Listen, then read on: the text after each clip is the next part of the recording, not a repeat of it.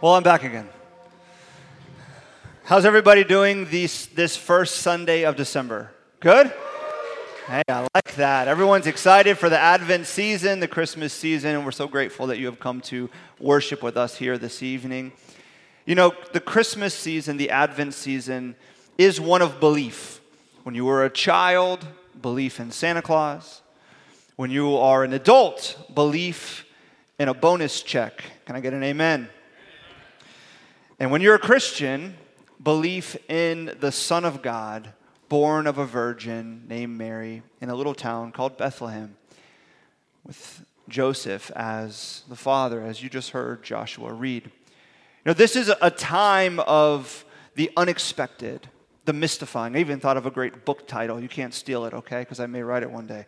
It's The Mystifying Miracle of Christmas. I like how that fits, you know? It just feels right. But this is a season of, of people say magic, the magic of the season, of a celebration of a miracle, the incarnation, where God became man. And we spend this Advent season preparing and looking forward that Jesus has come and celebrating 2,000 years ago what took place and also reminding ourselves that he will also come again. You see, though we celebrate this, I feel that at times in the church, because we have heard this message many, many times, we have read these passages many times. If you've been in the church for several years or for decades, you have listened to the, the stories of the Advent wreath be lit, you have read them. And so, it, what can happen is you can begin to accept the message of Christmas, but you forget the miracle. You accept the message because it's what you know, it's what you believe. If someone were to ask you what you believe about Christmas, you would say, listen, Christmas is about the Son of God being born to a virgin in a little town of Bethlehem. And he was the one that has come to redeem the world. But what if you were to dive deeper on this claim? What if you were to push farther below the surface of just acceptance of that claim, but really look at the wonder of the incarnation, the, the beauty of this miracle. C.S. Lewis, who was uh, an author, a theologian, wrote many fiction novels as well. He has a great quote. He says this The central miracle asserted by Christians is the incarnation. They say that God became man. You see, when you consider this deeply, here's what you have to believe and come to understand that the God of the universe became one of us, Emmanuel, God with us that the Creator looked at His creation who had fallen away from Him, who had fallen into sin, rejected God's design, and He became part of His creation for the very purpose of redeeming His creation back into relationship with Him, the Creator. And we receive that. Maybe many of you believe that, but it stays on the surface. Oftentimes, I think many people are afraid to push deeper because sometimes miracles can make someone feel uncomfortable. I don't, I don't want any doubt to arise. I don't want to have any messiness in my Christmas season. I just want to experience the magic of it. So I'm going to accept the message. I'm going to go with it. I'm going to say yes, but I'm not going to really drill down much farther because it may get messy. It may affect things for me. But I think we miss so much when we do that you miss the miracle of Christmas. And it's not only the miracle of the incarnation, which, as C.S. Lewis says, is the central miracle of Christianity that God became man, but it's also a miracle of peace that is made available to you, that is so profound when you deeply consider it. And so this evening, that's what we're going to do.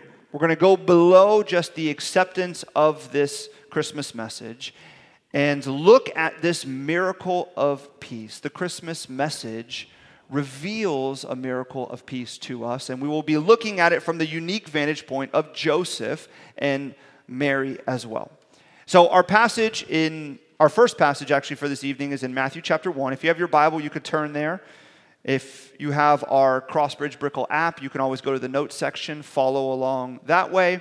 Also on the screen, we'll have the text for this evening.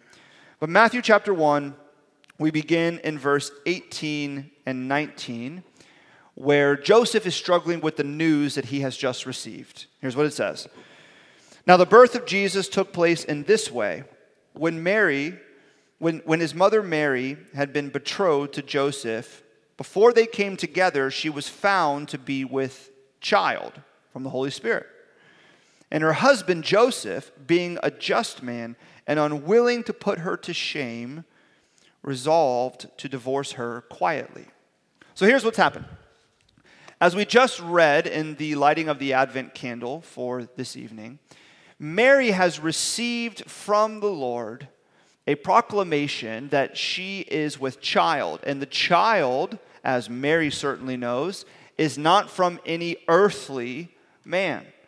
It is from the Holy Spirit. She's conceived a child of the Holy Spirit who is the Son of God. And she has now come to Joseph to tell him of this news. And Joseph is not receiving it well. He is struggling with the news of the miraculous conception. He believes his wife, I imagine, is trying to justify that she has slept with another man.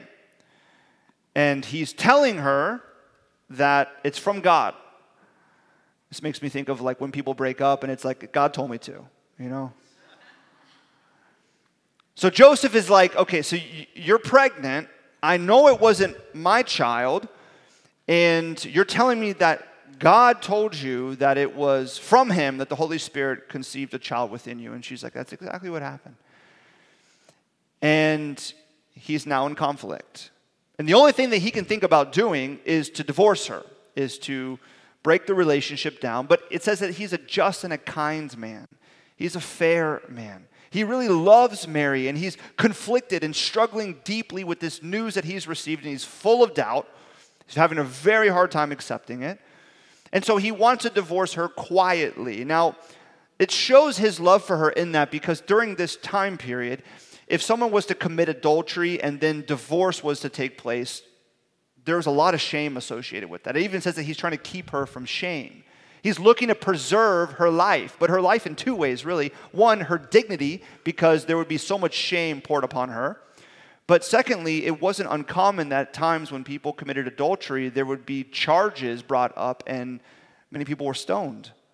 He's trying to preserve her life physically and her dignity.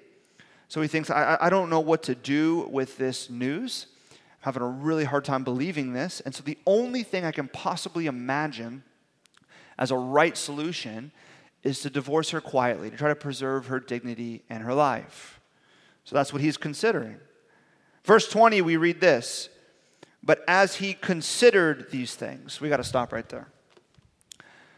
I always say that God's word is like a 10 course tasting menu, it is not McDonald's. So you go slow, you don't consume it fast. Think about how instructive this is. It's simple. He's receiving news that he's having a very hard time accepting. There's a conflict between he and his wife. Now, they're engaged, but in that time period, they would have been considered actually married, even though the relationship and the marriage wasn't consummated. Because these marriages were arranged, Mary and Joseph were considered married, even though they were still betrothed, they were still engaged. And so that's why the language of divorce is used. So in this conflict, he thinks, all I can do is divorce her. I, I have a hard time believing this. But then it says he considered these things. See, he's not rash. He's not impulsive, he's self controlled, he's considerate. He's thinking about what Mary has said. He's being thoughtful. He's not intellectually passive. He's open as he considered these things. What great wisdom for us. In a time, in a world of fractured relationships, a fracturing church, people fracturing all across different levels of society, in large part, I think, because people are not considerate. They don't consider anything. It's more about being rash and even impulsive because you're just kind of going with your passions instead of being intellectually active and open and thoughtful and considering what, why there is a conflict and what other people say that affects you and, and hurts you. You see, what we see in Joseph here is, is the path of a peacemaker. You're going to see how this takes place, but it actually starts with consideration. Consideration unlocks peacemaking, it unlocks peacemaking. And I really believe that there's so much wisdom for us to receive, even in just these few short, short words of what would it look like if we were a people that were considerate and sought the path of peace. Right? Jesus said, Blessed are the peacemakers. We have a ministry and a life of reconciliation. We're to be people of love and unity. And so, certainly, we are to be on a path of peacemaking and we are to be considerate, self controlled, and open, and, and have a listening spirit. And I think if we took up this wisdom and lived this path, we'd see two things.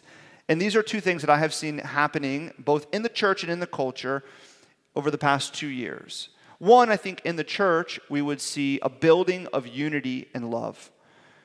We see quite the opposite, actually. Uh, when you read articles and you look on the news, you see a church that is fracturing. Maybe you've read about that, you've heard about that. You have family members and friends where churches have divided and split off. In large part, I think because there's a lack of consideration. Let me just be really transparent. A lot of people have left a church because they heard one sermon they didn't like. Or they heard one point that didn't make a lot of sense to them. They didn't want to consider it. They didn't ask, and they just separated. They saw an Instagram post or a tweet that they didn't understand the context of and they didn't pursue, and they split off from a community or from a person or from a church. A lot of people have kind of been going to churches or to their church leaders and said, I don't understand these priorities. This should be your priority. And if it's not, then I'm going to have to go somewhere else. I don't understand why you would say that and not this. There's been a lack of consideration in the church, and there's been a fracturing of the church as a part of that. Now, I'll tell you, I'm going to be honest with you. This is a, a sermon of honesty. I've experienced that over the past two years, but I've also experienced the opposite. I've also experienced people that have approached me and said, Can we get coffee? Can we get lunch? Can we talk about something I'm having a hard time understanding? I've experienced people in this church that have sought the path of peacemaking, that have wanted to be considerate. And you know what it has done? It has built unity between me and that person, between the church, and there's a deep love when people are considerate. See, we should be the example of that. We should not be fracturing this. Certainly, there are times where God calls people to go to different churches, and I believe that this city needs all types of churches to reach all types of people. But what we should not be, because Jesus prayed exactly against it, is a divided church. We should be seeking unity and love and giving each other grace. I'm going to tell you right now, I'm going to need your grace. I'm not beyond grace, I need a lot of it we should be seeking to consider each other. And I think if we do that, not only within the community of God's people, within the church, but we seek to do that in the culture as well, we would see that the church would begin to act as it's supposed to, as Jesus said, as a light in the culture. Let me just ask you this question What if instead of being triggered, you considered? You could write that down. What if instead of being triggered, you considered? Before responding on social media or in a conversation, you said, Why do I feel this way? What is underneath of underneath my anger? What is creating this reaction within me? Why do they think the way they think? How do they hold that position? Let me ask, let me inquire. And when there is conflict, what if you took Joseph's example and you sought to resolve it quietly instead of publicly? There's a lot of wisdom just in a few words. Consideration. You see, consideration unlocks peacemaking. And as Joseph is receiving this news, and you have to imagine he feels a lot of pain. He feels wounded. He's so confused. His, his wife, his fiance that he's engaged to, she's saying things to him, and he's like, I, I don't know why you're saying this. I'm having a hard time believing it, but he considers self controlled and not rash. And then we read this in verse 20 through 25. says this But as he considered these things, behold, an angel of the Lord appeared to him in a dream, saying, Joseph, son of David, do not fear to take Mary as your wife, for that which is conceived in her is from the Holy Spirit. God meets him when he considers. She will bear a son, and you shall call his name Jesus, for he will save his people from their sins. Be the Son of God, Savior. All this took place to fulfill what the Lord had spoken by the prophet. Behold, the virgin shall conceive and bear a son, and they shall call his name Emmanuel, which means God with us. When Joseph woke from sleep, he did as the angel of the Lord commanded him. He took his wife, but knew her not until she had given birth to a son, and called he called his name Jesus. You see, consideration unlocks peacemaking. He is not rash, he's self controlled, and goes to bed that night. He thinks that the right decision is to divorce her quietly, to try to you know, keep shame from her and preserve her life. And it is there that the Holy Spirit meets him, God speaks to him in a dream and says, Listen, what Mary is saying is true. You need to make peace with her. You need to stay with her. She's been blessed. She's conceived of a child through the Holy Spirit, and this will be Emmanuel, God with us.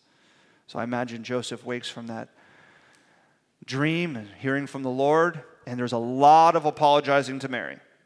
A lot of apologizing to Mary. She's like, I told you. He's like, I know, I know, I know. But you got to understand from my point of view, it was wild what you were saying. But he does, in fact, do exactly what is said. He stays with her he makes peace with her in that relationship as he considers. Now, what happens after this is, is quite interesting.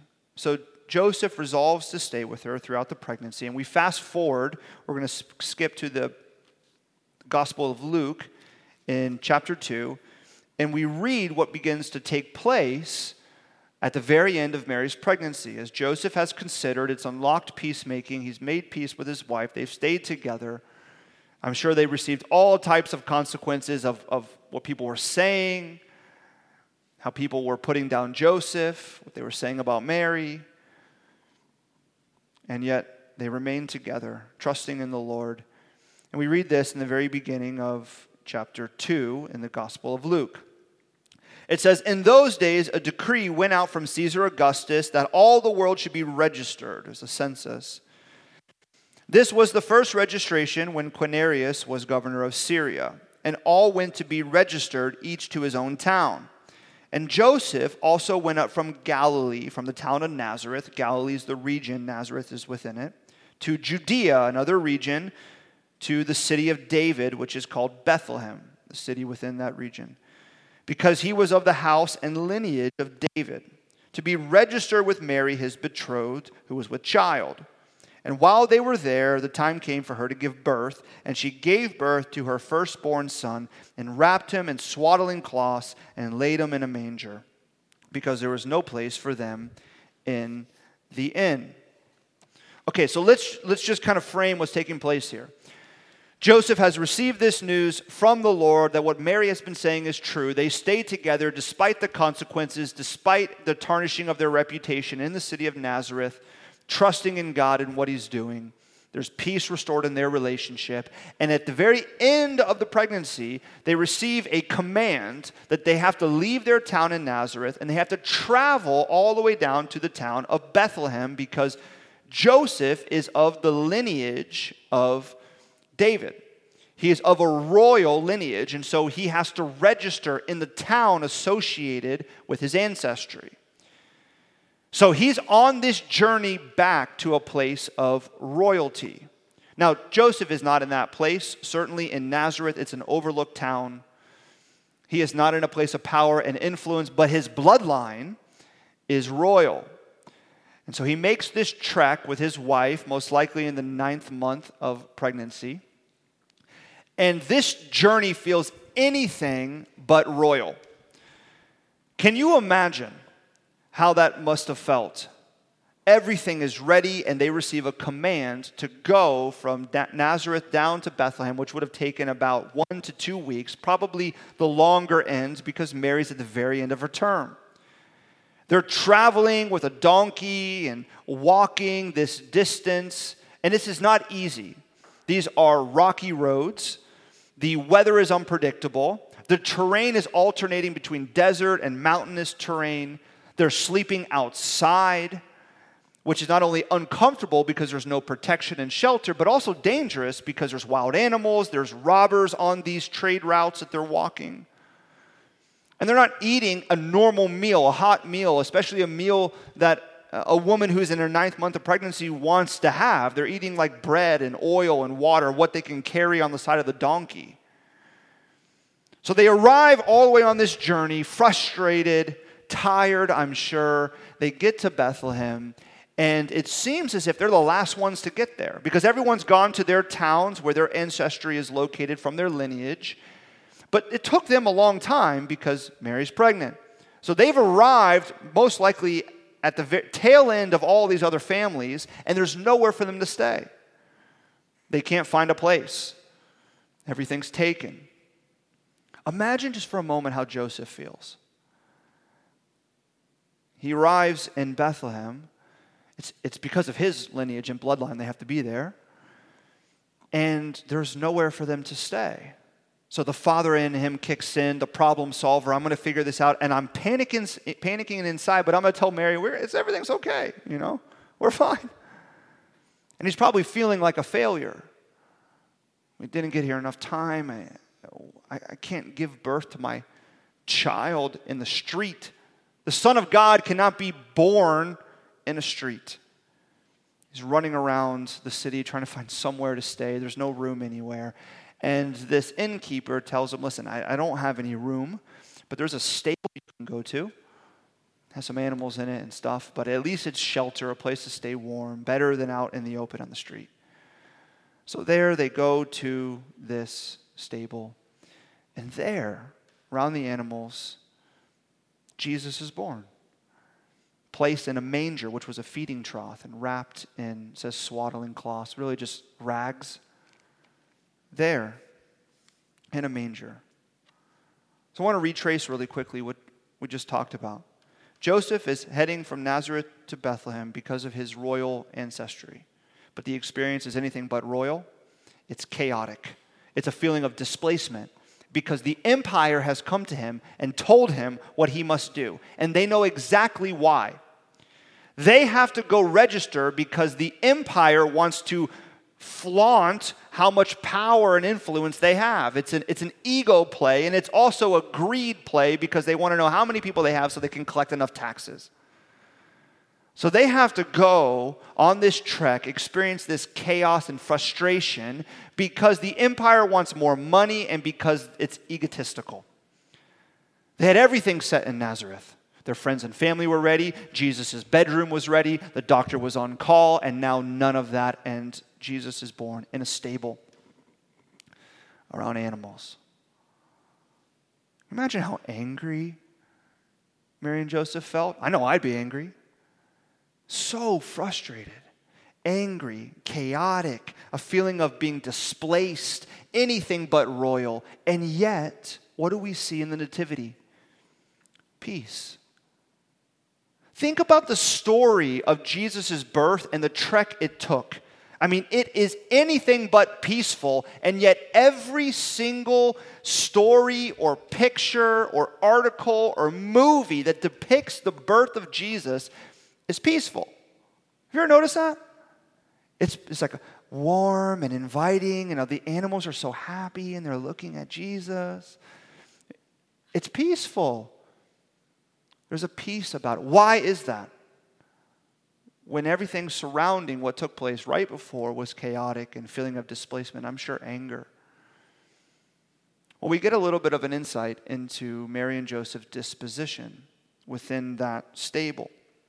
A few verses later, we read about the shepherds. We're going to look at that next week. But these the angels show up before the shepherds and they they share about the birth of Jesus. It's the Annunciation, and they are shocked.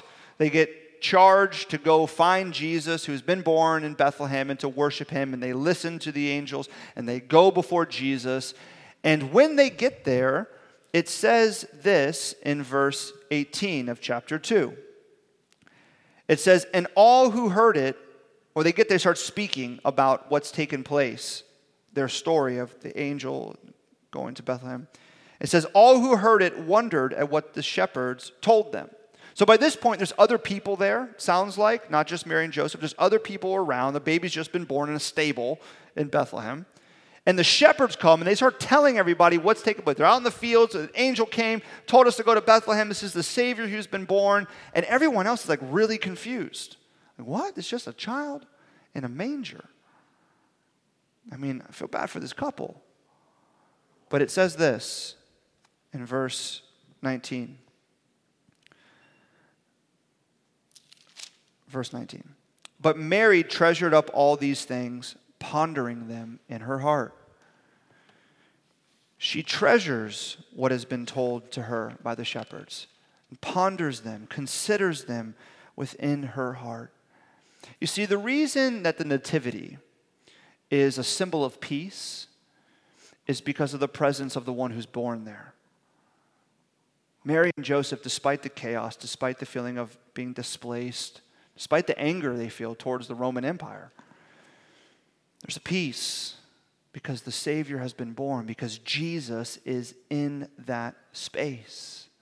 That's why the Nativity is a symbol of peace, because of the presence of the one who has been born. You see, they may have been displaced from their home. And Jesus certainly is not residing currently in the, the room they had prepared for him at their house but they've never felt more at home than in that manger, surrounding that manger in the stable. Joseph that feels anything but royal in this past few weeks, and yet he's never been closer to royalty than right there in the stable around the manger. You see, friends, I feel like our life, a lot of times, many times, is like this journey from Nazareth to Bethlehem. It's chaotic. It's a feeling of being displaced. There's an anger that begins to build within us when we're commanded to do things or told to do things that we don't want to do. We feel like a failure at times when we break people's expectations or we don't live up to our own expectations, especially for the people that we love and are closest to us. We feel hopeless. We feel frustrated. We feel out in the cold, and yet peace is available. Despite life feeling like that, you have everything prepared, everything is good to go, and then it goes right off the deep end. Chaos, displacement, anger, feeling like a failure, yet peace is available. Jesus says this in John chapter 14. Listen to these words. They're so instructive and so important for us to receive in this Advent season. It says this the Helper, the Holy Spirit, whom the Father will send in my name, he will teach you all things and bring to remembrance all that I have said to you. Peace I leave with you, my peace I give to you. Not as the world gives, do I give it to you. Let not your hearts be troubled, neither let them be afraid. You see what Jesus is promising here through the power of the Holy Spirit, who you have received in faith, when you come to faith in Christ, believe not only in his incarnation, but in his life and his death and his resurrection, you receive the Holy Spirit. The very same Spirit that gave birth to that child, which was Jesus, Son of God, within Mary. The Spirit of Christ, the Spirit of God, the very one who unites you with your Creator. And He is a helper to you. That when you feel displaced, you can find home. That when you feel frustrated, you can find strength. When you feel anger, you can find a sense of calm. When you feel hopeless, you can find peace. This is the very helper that you have access to. He will teach you all things and bring to remembrance, bring, bring to mind everything that Jesus has said. That's what Jesus is saying. He's going to teach you everything Jesus has said and bring to mind what he said, which is a declaration of your forgiveness, that your shame has been put away, not quietly, but publicly on the cross, so that you can live free and without shame and guilt, that God has a good plan for your future He's promised that in Romans 8 28, where the Apostle Paul says that all things are working for good and you can take that to the bank. Even when you don't understand God's plans, even when it feels like you're walking that journey from Nazareth to Bethlehem, there's a good plan in store for you. That peace is available because the Holy Spirit will teach you and bring to mind all that Jesus has said to you, all the promises of God. You see, why is the Nativity a symbol of peace? Why was Mary, despite the chaos surrounding, able to treasure and value up everything she heard from the, the shepherds? Why was Joseph feeling greater honor than he's ever experienced in his life when he's sitting before Jesus placed in that manger? It's because Jesus is there. Jesus is peace. The very Holy Spirit that brings to mind all that Jesus has said fills you with peace. Peace I give to you, and peace I leave with you. Why? Because you're going to remember and think on Jesus. You see, Advent, Advent peace is available at all times in Jesus. At all times. Whenever you feel displaced and chaotic and down and frustrated with yourself and hopeless, peace is available. And I want you to hear this very clearly. When you need peace, when you really need peace, because you feel like you are walking from Nazareth to Bethlehem and nothing is going according to plan, remember the Nativity. That despite everything that may be swirling around, you can find peace when you fix your eyes on Jesus because he is peace. See, the last place that anyone would have considered that the Son of God would be born would be in a stable, place in a manger. And the last place that the world would preach or consider that peace would be found is in Jesus. The world will offer you peace in a million different ways, and you will find it in none of them. Look in the place that is overlooked by this world, and that is at Jesus, at his feet and before him. Don't run around the world looking for peace in other places because you know what you will find? No room in the inn. You will feel more displaced and chaotic than ever. But the message of Christmas, the message of the incarnation in Jesus' birth, is that the miracle of peace is available to you and it's available to you tonight. Peace right now in your relationship with God, and peace in whatever is surrounding you. You can walk out and start this week full of peace. And I pray that you access that through faith and that you take hold of that. Look beneath the story and really believe in faith that Jesus is who he says he is, which is peace for you. Amen? Will you pray with me? God, I pray to you right now that we would not be intoxicated with the world's offerings of peace. Ones that will never satisfy. They give a false sense of hope. They look good on the outside, but they're empty underneath. We confess, God, that we are people that try to take our own life into our hands, but we find no room in the end, time and time again. Our life feels like this journey from Nazareth to Bethlehem chaotic, we feel displaced, we feel like a failure. We don't feel any deep sense of honor or gratitude. Help us to remember the Nativity. That you are peace, that the Holy Spirit who is with us right now, that you, Holy Spirit, bring to mind all the promises of God, everything Jesus has said. And you will teach it to us so that we might find that peace, not the peace in the way the world offers, but true peace. So we don't have to be afraid of the circumstances surrounding the situation that we're in. We can be full of hope. So I pray that we would be that type of church, one that goes to you, Jesus, for peace, and one that seeks the path of a peacemaker by considering what you have said to us and even being considerate to others. I pray all this in Jesus' name. Amen.